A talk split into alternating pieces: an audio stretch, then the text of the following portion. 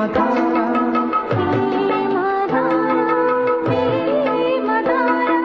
ప్రేమధార ప్రేమధార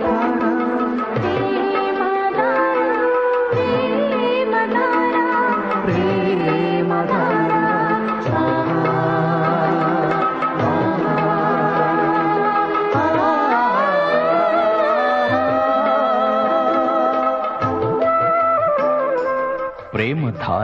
ప్రేమధార Bible అధ్యయన పాఠశాల శ్రోతలకు స్వాగతం.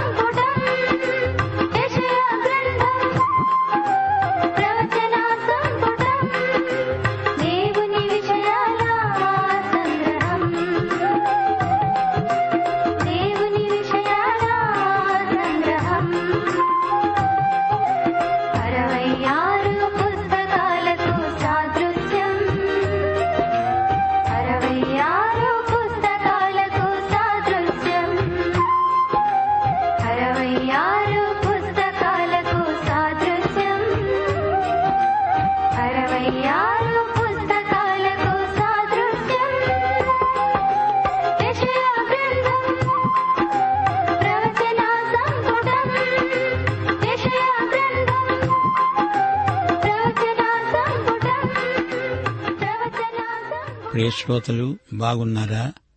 కుటుంబాలుగాను వ్యక్తిగతంగాను క్రీస్తునందు ఆనందిస్తున్నారా? యువత క్రీస్తునందు తమ దేవుని కోసం తమ దేశానికి ఎంతైనా సేవ చేయగలరు. జీవిత విలువల నెరిగి ఇతరులకు మేలు చేయగలరు. ప్రభు అన్నాడు, పగలున్నంత వరకు దేవుని పనులు మనం చేస్తూ ఉండాలి. రండి శ్రోతలు, ప్రార్థన చేసుకుందాము. ప్రియదేవా, కృపాసత్య సంపన్నుడా, నీకు స్తుతులు. మా శ్రోతలందరి పక్షమున విజ్ఞాపన చేస్తున్నాము. నిరాశ నిస్పృహలకు లోనై కృంగిపోయిన వారిని పరామర్శించండి, బలపరచండి, ఆదరించండి. రోగులను ముట్టండి, పరామర్శించండి, స్వస్థపరచండి. మా దేశ ప్రజలను, పరిపాలకులను, ప్రజానాయకులను, న్యాయాధిపతులను ఆశీర్వదించండి. కరువు కాటకముల నుండి దేశ ప్రజలను కాపాడండి. వయోవృద్ధులను బలపరచండి. సైతాను, లోకము, శరీరము అనే శత్రుత్రయము నుండి మమ్ములను కాపాడండి. మా దేశమును, దేశ ప్రజలను కాచి కాపాడండి. నేటి వాక్య అధ్యయనమందు మమ్ములనందరినీ ఆశీర్వదించుమని, సైతానీయ దుష్ట శక్తులను లయపరచుమని యేసుక్రీస్తు వారి దివ్యనామమున ప్రార్థిస్తున్నాము మా తండ్రి. ఆమెన్. ప్రియ శ్రోతలు, మీ బైబిళ్లు తెరవండి.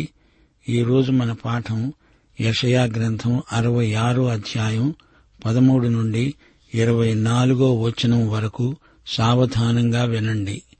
ఒక తల్లి బిడ్డను ఆదరించినట్లు నేను మిమ్ములను ఆదరిస్తాను.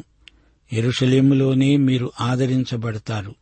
మీరు చూస్తూ ఉండగానే మీ హృదయము ఉల్లసిస్తుంది. మీ ఎముకలు లేత గడ్డిలాగా బలుస్తాయి. యెహోవా హస్తబలము ఆయన సేవకుల ఎడల కనపరచబడుతుంది. ఆయన శత్రువుల ఎడల కోపము చూపుతుంది. ఆలకించండి. మహాకోపముతో ప్రతీకారము చేయడానికి, అగ్నిజ్వాలలతో గద్దించడానికి యెహోవా అగ్ని రూపముగా వస్తున్నాడు. ఆయన రథములు తుఫానుల్లాగా త్వరపడుతున్నాయి. అగ్నిచేత, తన ఖడ్గము చేత శరీరులందరితో ఆయన వ్యాజ్యమాడతాడు. యెహోవా చేత అనేకులు హతులవుతారు.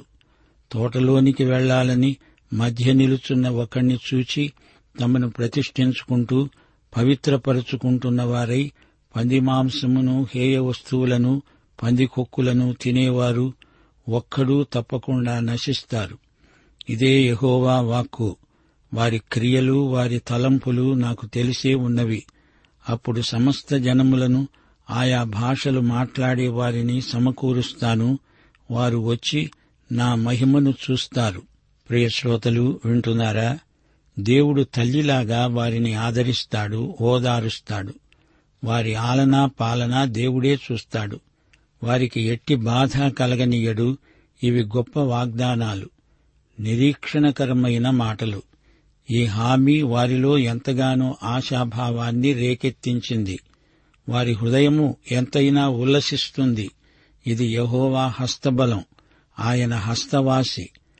ఆయన సేవకులకు ఇదెంతో గొప్ప ఆదరణ. శత్రువుల ఎడల ఆయన కోపం రగులుకుంటుంది. ఆయన సేవకులకు ఎముకలలోకి సత్తువ వస్తుంది.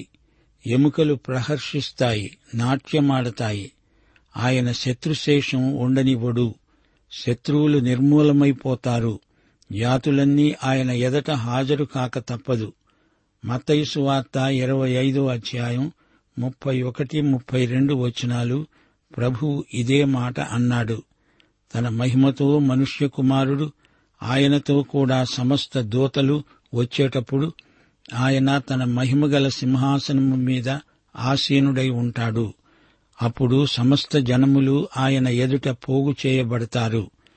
కాపరి మేకల్లో నుండి గొర్రెలను వేరుపరిచేటట్లు ఆయన వారిని వేరుపరచి తన కుడివైపున గొర్రెలను, ఎడమవైపున మేకలను నిలువబెడతాడు. ఆ రోజున అధిక సంఖ్యలో ఇశ్రాయేలీయులు తదితరులు కూడా రక్షించబడతారు. సకల జాతులు వచ్చి యెరూషలేములో దేవుణ్ణి ఆరాధిస్తారు. పంతొమ్మిదో వచనం నుండి నేను వారి ఎదుట ఒక సూచక క్రియను జరిగిస్తాను. వారిలో తప్పించుకున్న వారిని విలుకాండ్రైన తర్షీషు, పూలు, లూదు అనే జనుల యొద్దకు, తుబాలు, యానాను నివాసుల యొద్దకు నేను పంపుతాను. నన్ను గూర్చిన సమాచారము విననట్టి, నా మహిమను చూడనట్టి దూరద్వీపవాసుల యొద్దకు వారిని పంపుతాను. వారు జనములలో నా మహిమను ప్రకటిస్తారు. ఇశ్రాయేలీయులు పవిత్రమైన పాత్రలో నైవేద్యమును యెహోవా మందిరములోనికి తెచ్చేటట్లుగా గుర్రముల మీద, రథముల మీద, డోలీల మీద, కంచరగాడిదల మీద, ఒంటెల మీద ఎక్కించి సర్వజనములలో నుండి నాకు ప్రతిష్ఠిత పర్వతమైన యెరూషలేమునకు, మీ స్వదేశీయులను యెహోవాకు నైవేద్యముగా వారు తీసుకొని వస్తారని యెహోవా సెలవిస్తున్నాడు. యాజకులుగాను లేవీయులుగాను ఉండడానికి నేను వారిలో కొందరిని ఏర్పరుచుకుంటానని యెహోవా సెలవిస్తున్నాడు. ఇరవై రెండో వచనం, నేను సృజించబోయే కొత్త ఆకాశం కొత్త భూమి నా సన్నిధిలో నిలిచేటట్లు నీ సంతతి నీ నామము నిలిచి ఉంటాయి. ఇదే యెహోవా వాక్కు. శ్రోతలు గమనించండి, ఇశ్రాయేలుకు దేవుడు చేసిన వాగ్దానాలు, వారి పట్ల దేవుని సంకల్పం నిత్యమైనవి, శాశ్వతమైనవి. అలాగే నూతన భూమి నూతన ఆకాశము కూడా శాశ్వతమైనవి. ఇరవై మూడో వచనం, ప్రతి అమావాస్య దినమున ప్రతి విశ్రాంతి దినమున నా సన్నిధిలో మొక్కటానికి సమస్త శరీరులు వస్తారు అని యెహోవా సెలవిస్తున్నాడు. వారు పోయి నా మీద తిరుగుబాటు చేసిన వారి కళేబరములను తేరిచూస్తారు. వాటి పురుగు చావదు, అగ్ని ఆరిపోదు. అవి సమస్త శరీరులకు హేయముగా ఉంటాయి. యుగయుగాల నాటి విముక్త ప్రజలు నిత్యత్వంలో దేవుణ్ణి స్తుతిస్తాయి. నిత్యత్వంలో ఎడతెగని ఆసక్తిదాయకమైన దివ్యానుభూతి, అనుభవపూర్వకమైన ఆనందం, ఆరాధన, ఆత్మారాధన, సత్యారాధన, నిత్యారాధన. యెషయా యాభై ఏడో అధ్యాయం ఇరవై ఒకటో వచనంలో చెప్పబడినట్లు దుష్టులకు నెమ్మది ఉండదని నా దేవుడు సెలవిస్తున్నాడు. క్రీస్తు నెరుగని వారికి నిత్య యాతన. ఇదే యెషయా గ్రంథానికి ఫలశ్రుతి, తుది పలుకు. వారికి శాంతి లేదు, విశ్రాంతి లేదు, తృప్తి లేదు, విశేషించి వారికి దేవుడు లేడు. ఈ గ్రంథంలో మూడుసార్లు చెప్పబడిన మాట ఇదే, దుష్టులకు నెమ్మది ఉండదు, ఉండదు, ఉండదు. మత్తయి సువార్త పదకొండో అధ్యాయం పదిహేనో వచనం, వినడానికి చెవులు గలవాడు వినుగాక. సోదరీ సోదరులారా, లూకాసు వార్త ఇరవై రెండో అధ్యాయంలో నలభై నాలుగో వచనంలో యేసు వేదన పడి మరింత ఆతురముగా ప్రార్థన చేయగా ఆయన చెమట నేలపడుతున్న గొప్ప రక్త బిందువుల వలె అయింది. మనందరి పాపాల కోసం ఆయన రక్తమూల్యం చెల్లించాడు. మనకు రక్షణ ఉచితంగా వచ్చింది గాని దానికోసం యేసు ఎంతో గొప్ప వెల చెల్లించాడు. అదే యేసు రక్తం. దేవునికి స్తోత్రం. ప్రియశ్రోతలు వింటున్నారా? ఈ చివరి పాఠంలో మనమెన్నో అమూల్యమైన సత్యాలు నేర్చుకున్నాము. దేవుని వాత్సల్యం తల్లి ప్రేమ లాంటిది. యెరూషలేము భవిష్యత్తును గురించి దిగులు పడుతూ చింతిస్తూ ఉన్న వారందరినీ ఆయన ఓదారుస్తాడు. తన ప్రజలకు దీవెనలు ఇచ్చేటందుకు ఆయన ఎల్లప్పుడూ చేతులు చాచి ఉన్నాడు. మోషే ధర్మశాస్త్రం నిషేధించిన ఆహారాన్ని గురించి యెషయా మాట్లాడుతున్నాడు. ఈ మాటలు కేవలం ఇశ్రాయేలు జాతిని గురించి చెప్పినవి. ఇశ్రాయేలులోని దుర్మార్గులు కొందరు దేవుని ఆజ్ఞల పట్ల తిరస్కార భావం చూపుతున్నారు. ధర్మశాస్త్రంలోని ఆదేశాలన్నింటిలోకి అతి తేలికైనది భోజన విషయం. ఇంత సులభమైన వాటిని పాటించని వారు మిగతా ఆజ్ఞలను ఎలా పాటించగలరు? దేవుడు తన ప్రజలను కాపాడటంలో, వారి శత్రువులను సంహరించటంలో ఎంతో పరాక్రమాన్ని చూపాడు, మహిమను కనపరిచాడు. ఇశ్రాయేలు వారి శత్రువులందరూ ఎర్ర సముద్రం వద్ద ఈజిప్టు వారు చూచినదే చూస్తారు. ఈ మాటలన్నీ రాబోయే వెయ్యేండ్ల పాలనలో సంభవాలే. కొన్ని కొత్త నిబంధన సంఘ ప్రవర్తనకు సరిపోతాయి. కొత్త నిబంధన యుగంలో విశ్వాసులందరూ యాజకులే. యెషయా గ్రంథంలో తిరుగుబాటు అనే మాట పదే పదే మనకు తటస్థిస్తుంది. యెరూషలేము వాస్తవ్యులు వెళ్లి హిన్నోము, తోపెతు లోయలోకి చూస్తున్న దృశ్యం ఇక్కడ ఉంది. దేవుని మీద తిరగబడిన వారి అందరి అంతము ఇక్కడ వర్ణించబడింది. కొత్త నిబంధన గ్రంథంలో నరకము అన్నప్పుడు అది హిన్నోము లోయను సూచిస్తుంది. యేసుక్రీస్తునందు అనగా యెషయా యాభై మూడో అధ్యాయంలోని క్రీస్తునందు విశ్వాసముంచిన వారు మాత్రమే నరకాన్ని తప్పించుకోగలరు. ప్రియశ్రోతలు వింటున్నారా? యెషయా గ్రంథము బైబిలు మొత్తంలోకి ఎంతో ప్రాముఖ్యమైన గ్రంథం. ఆయన సాత్వికులను సన్మానిస్తాడు, ఆయన ఇశ్రాయేలును రక్షిస్తాడు గాని పశ్చాత్తాపమొందని పాపులపై తీర్పును అమలుపరుస్తాడు. శ్రోతలు గమనించండి, ఈ చివరి అధ్యాయాలలో తన ప్రవక్త దేవుడు ఏమంటున్నాడు? యెరూషలేముకు శాంతి సమాధానాలు తప్పక ప్రాప్తిస్తాయి అని చెప్తున్నాడు. అన్యజాతుల యొక్క ఐశ్వర్యమంతా ప్రవాహంలాగా వచ్చిపడుతుంది. యెరూషలేము తల్లి వంటిది. దేవుడు తండ్రిలాంటివాడు. తన బిడ్డలను ఆదరిస్తాడు. ఇశ్రాయేలీయులందరూ తిరిగి వస్తారు. వెయ్యేండ్ల పరిపాలన రాబోతోంది. ఇశ్రాయేలుకు అది సువర్ణయుగం. ఇశ్రాయేలును ఎదిరించిన వారికి శిక్ష తప్పదు. అది అగ్నిశిక్ష, అది సుడిగాలి. వారి హేయమైన ప్రవర్తనను దేవుడు తగిన రీతిగా శిక్షిస్తాడు. వారి విగ్రహారాధన విధానాన్ని దేవుడు ఖండిస్తాడు.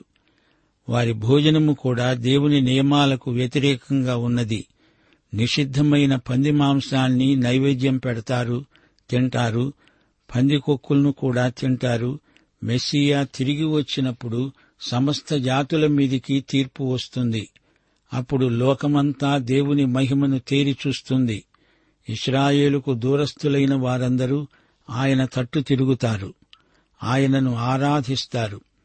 విశ్వాసులైన ఇశ్రాయేలీయులు శేషిత జనాంగమవుతారు. వారు దూర ప్రయాణాలు చేసి దేవుని వాక్యాన్ని ప్రకటిస్తారు. అన్యజాతులకు దేవుని మహిమను ప్రచురపరుస్తారు. తర్షీషు, లిబియా, లూదియా, గ్రీసు మొదలైన దూర ప్రదేశాల్లో కూడా యెహోవా మహిమ ప్రసరిస్తుంది. అనేకులు దేవుని యందు విశ్వాసముంచిన వారై ఆలయమందు దేవుణ్ణి ఆరాధించడానికి యెరూషలేముకు వెడతారు. వారిలో కొందరు యాజకులవుతారు, లేవీయులవుతారు. ఇశ్రాయేలు ద్వారా సమస్త జాతులు ఆశీర్వదించబడతాయి. కొత్త భూమి, కొత్త ఆకాశం వస్తాయి. భూలోకమందలి జాతులన్నీ సత్య ఏక దేవుణ్ణి ఆరాధిస్తాయి. ఇశ్రాయేలు యొక్క దేవుడు మహాపరిశుద్ధుడు. ఆయన ఏకైక దేవుడు. ఆయనను నమ్మిన వారికి రక్ష, నమ్మకపోతే శిక్ష. ప్రియ శ్రోతలు, యెషయా గ్రంథాన్ని యెషయా సువార్త అనవచ్చు. యెరూషలేమును గురించిన దేవుని వాగ్దానం. ఈ పట్టణాన్ని చూస్తే మీకు ఉల్లాసం కలుగుతుంది. మీకు మంచి ఆరోగ్యం చేకూరుతుంది. దేవుని హస్తము ఆయన ప్రజల మీద ఉన్నది. ఆయన ఉగ్రత శత్రువుల మీద ఉంటుంది. ఇదంతా అందరూ చూస్తారు. పదహారో వచనంలో దేవుడు లోకాన్ని అగ్నిచేత, తన ఖడ్గము చేత శిక్షిస్తాడు. యెహోవా చేత హతమైన వారు అసంఖ్యాకులు. తోటలో చెట్ల చాటున విగ్రహాలున్నాయి. అక్కడ చేరి పంది మాంసముతో, పందికొక్కు మాంసముతో విందు చేసుకుంటారా? ఇదెక్కడి విడ్డూరం? నిషిద్ధమైన తిండ్లు తినవచ్చా? వారి అంతము ఎలాంటిదో చూపుతున్నాడు. అది చాలా ఘోరమైనది. దేవుడు అంటున్నాడు, వారికి నేను ఒక అద్భుత కార్యం చేసి చూపుతాను. అందులో నుంచి తప్పించుకున్న వారిని అన్యజనులకు సువార్థికులనుగా పంపుతాను. ఇక్కడ ఐదు జాతులు పేర్కొనబడ్డాయి. ఇంకా కొన్ని జాతులున్నాయి. దూరద్వీపవాసులు. వారు దేవుణ్ణి, ఆయన మహిమను ఎరుగరు. మెషకు, రోషు అనే ద్వీపాలు. వీరి మధ్యకు దేవుడు తన సువార్థికులను పంపుతానన్నాడు. ప్రతి జాతిలో నుండి మీ సహోదరులను సమకూర్చి తెస్తారు. వారినే దేవునికి కానుకలుగా అర్పిస్తారు.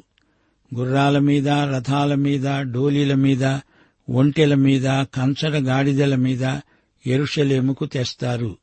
అది నా పరిశుద్ధ పర్వతం. అది ఆత్మల పంట. దేవునికి వారు తెచ్చే నైవేద్యములు పవిత్ర పాత్రలలో తెచ్చి అర్పిస్తారు. ఈ పాఠం ముగింపులో కొత్త భూమి, కొత్త ఆకాశం పేర్కొనబడడం గొప్ప విశేషం. శ్రోతలు, జ్ఞాపకముంచుకోండి, ఇశ్రాయేలీయులు సమకూర్చబడిన వారై తమ దేశాలకు తిరిగి రావడం చాలా త్వరితంగా జరిగే సంఘటన. కానుపు నొప్పులు రాకముందే కుమారుణ్ణి ప్రసవించినట్లు జరుగుతుంది. యెరూషలేముకు సమాధానము వస్తుందని యెషయా గ్రంథంలో మరీ మరీ చెప్పబడింది. నీ క్షేమము నదివలే, నీ నీతి సముద్ర తరంగాల వలె ఉంటుంది. సంతోష సమాధానములు కలిగి మీరు తిరిగి వస్తారు. యెరూషలేములో యూదమత ప్రవిష్టుల వేషధారణను దేవుడు ఎంతగానో గద్దించాడు. నా సన్నిధిని కనబడాలని మీరు వస్తున్నారే, నా ఆవరణమును తొక్కడానికి మిమ్మును రమ్మన్న వారెవరు? మీ నైవేద్యమంతా వ్యర్థము, అసహ్యము పుట్టించే ధూపార్పణము అని దేవుడు వారినెంతో గద్దించాడు. దేవుడు వారి నుండి ఏమి కోరుతున్నాడు? యథార్థత, నిజాయితీ. దేవుణ్ణి యథార్థముగా ఆరాధించేవారు కావాలని దేవుడు కోరుతున్నాడు. యెషయా అరవై ఆరో అధ్యాయం ఒకటి నుండి ఆరో వచనం వరకు ఒక ప్రశ్న. దేవునికి ఏ మానవుడైనా నివాస గృహము నిర్మించగలడా? సృష్టికర్త అయిన దేవునికి మానవమాత్రుడు ఇల్లు కట్టిపెడతాడా? సమస్తము చేసినవాడు దేవుడే కదా. నీవు ఇతనితో సమానుడివి అని మీరు నన్నెవనికి సాటి చేస్తారు అని పరిశుద్ధుడు అడుగుతున్నాడు. మీ కన్నులు పైకెత్తి చూడండి, వీటిని సృజించింది ఎవరు? వీటి లెక్క చొప్పున వీటి సమూహములను బయలుదేరజేసి వీటన్నిటికీ పేర్లు పెట్టి పిలిచేవాడే గదా. తన అధిక శక్తి చేత, తనకు కలిగి ఉన్న బలాతిశయము చేత ఆయన ఒక్కటైనా విడిచిపెట్టడు.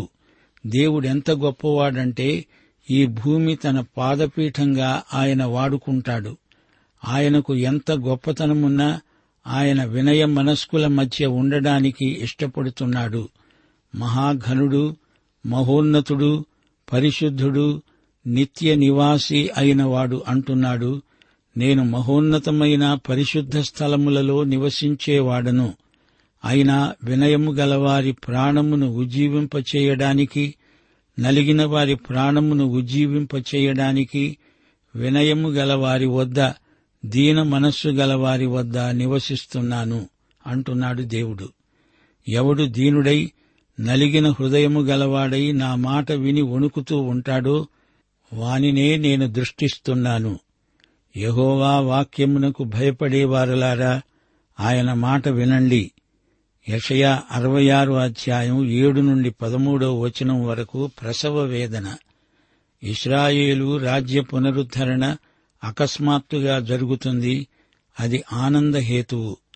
శిశువు పుట్టినట్లే ఉత్సాహప్రదమైన సంఘటన. ఇశ్రాయేలు శ్రమలు ప్రసవ వేదన లాంటివి. దానికి ఫలితం మహిమ.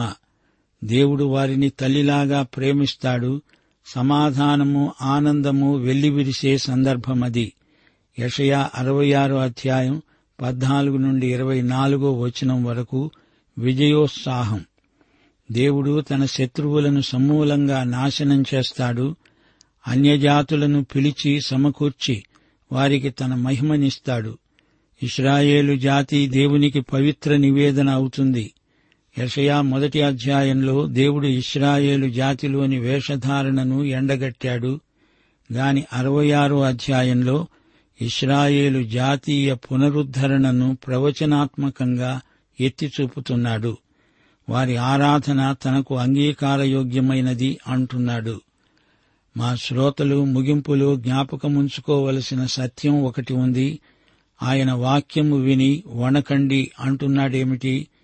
దేవుడు చెప్పిందాన్ని భక్తితో శ్రద్ధతో విని ఎక్కడ అవిధేయులమవుతామో అని భయపడాలి.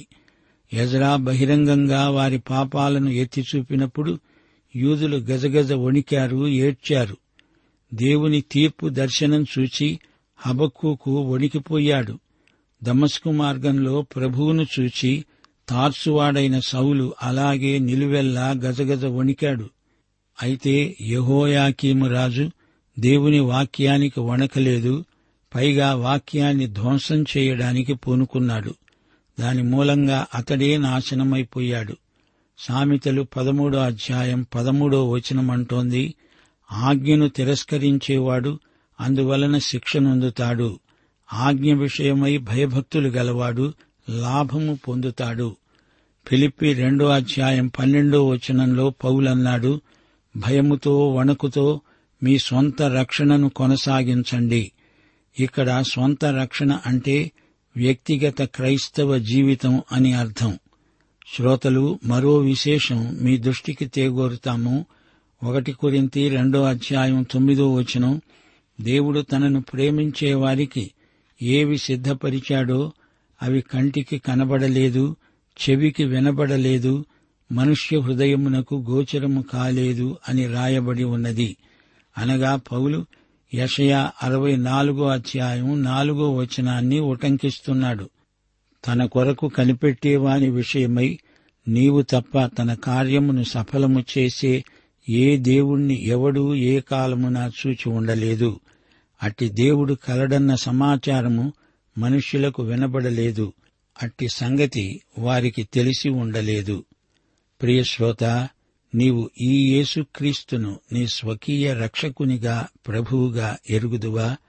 అయితే ఈ పాఠమంతా నీకోసమే. ప్రభు అయిన యేసుక్రీస్తు వారి కృప, తండ్రి అయిన దేవుని ప్రేమ, పరిశుద్ధాత్మ యొక్క అన్యోన్య సహవాసము మనకు నిత్యత్వము పర్యంతము తోడై ఉండునుగాక. ఆమేన్.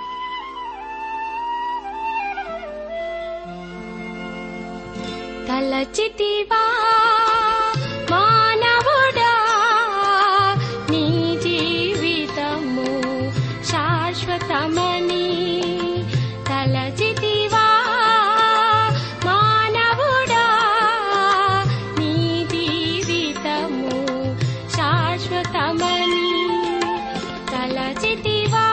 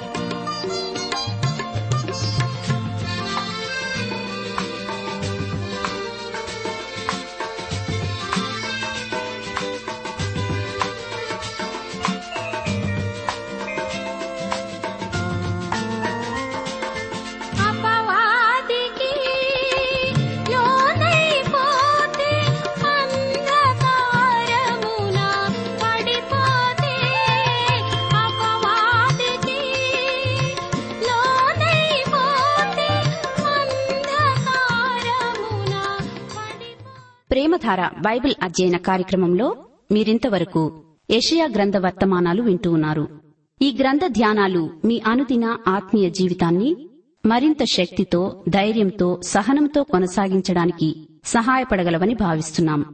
ప్రస్తుతం మీరు వింటున్న యెషయా గ్రంథ ధ్యానాలపై గొప్ప రక్షణ అనే పుస్తకాన్ని సిద్ధం చేస్తున్నాం. గొప్ప రక్షణ అనే ఈ పుస్తకాన్ని పొందగోరేవారు ఈ రోజే మాకు వ్రాసి లేదా ఫోన్ చేసి మీ పేరు నమోదు చేయించుకోవచ్చు. మా address Premadhara, Trans World radio India, తపాలా సంచి నాలుగు, సికింద్రాబాద్ ఐదు సున్నా సున్నా సున్నా ఒకటి ఏడు. మా సెల్ ఫోన్ నంబర్లు తొమ్మిది మూడు తొమ్మిది తొమ్మిది తొమ్మిది ఐదు రెండు ఐదు ఏడు సున్నా. మరొక నంబర్ తొమ్మిది మూడు తొమ్మిది తొమ్మిది తొమ్మిది ఐదు రెండు ఐదు ఎనిమిది సున్నా. మా email ID Telugu TTB at radio eight eight two dot com.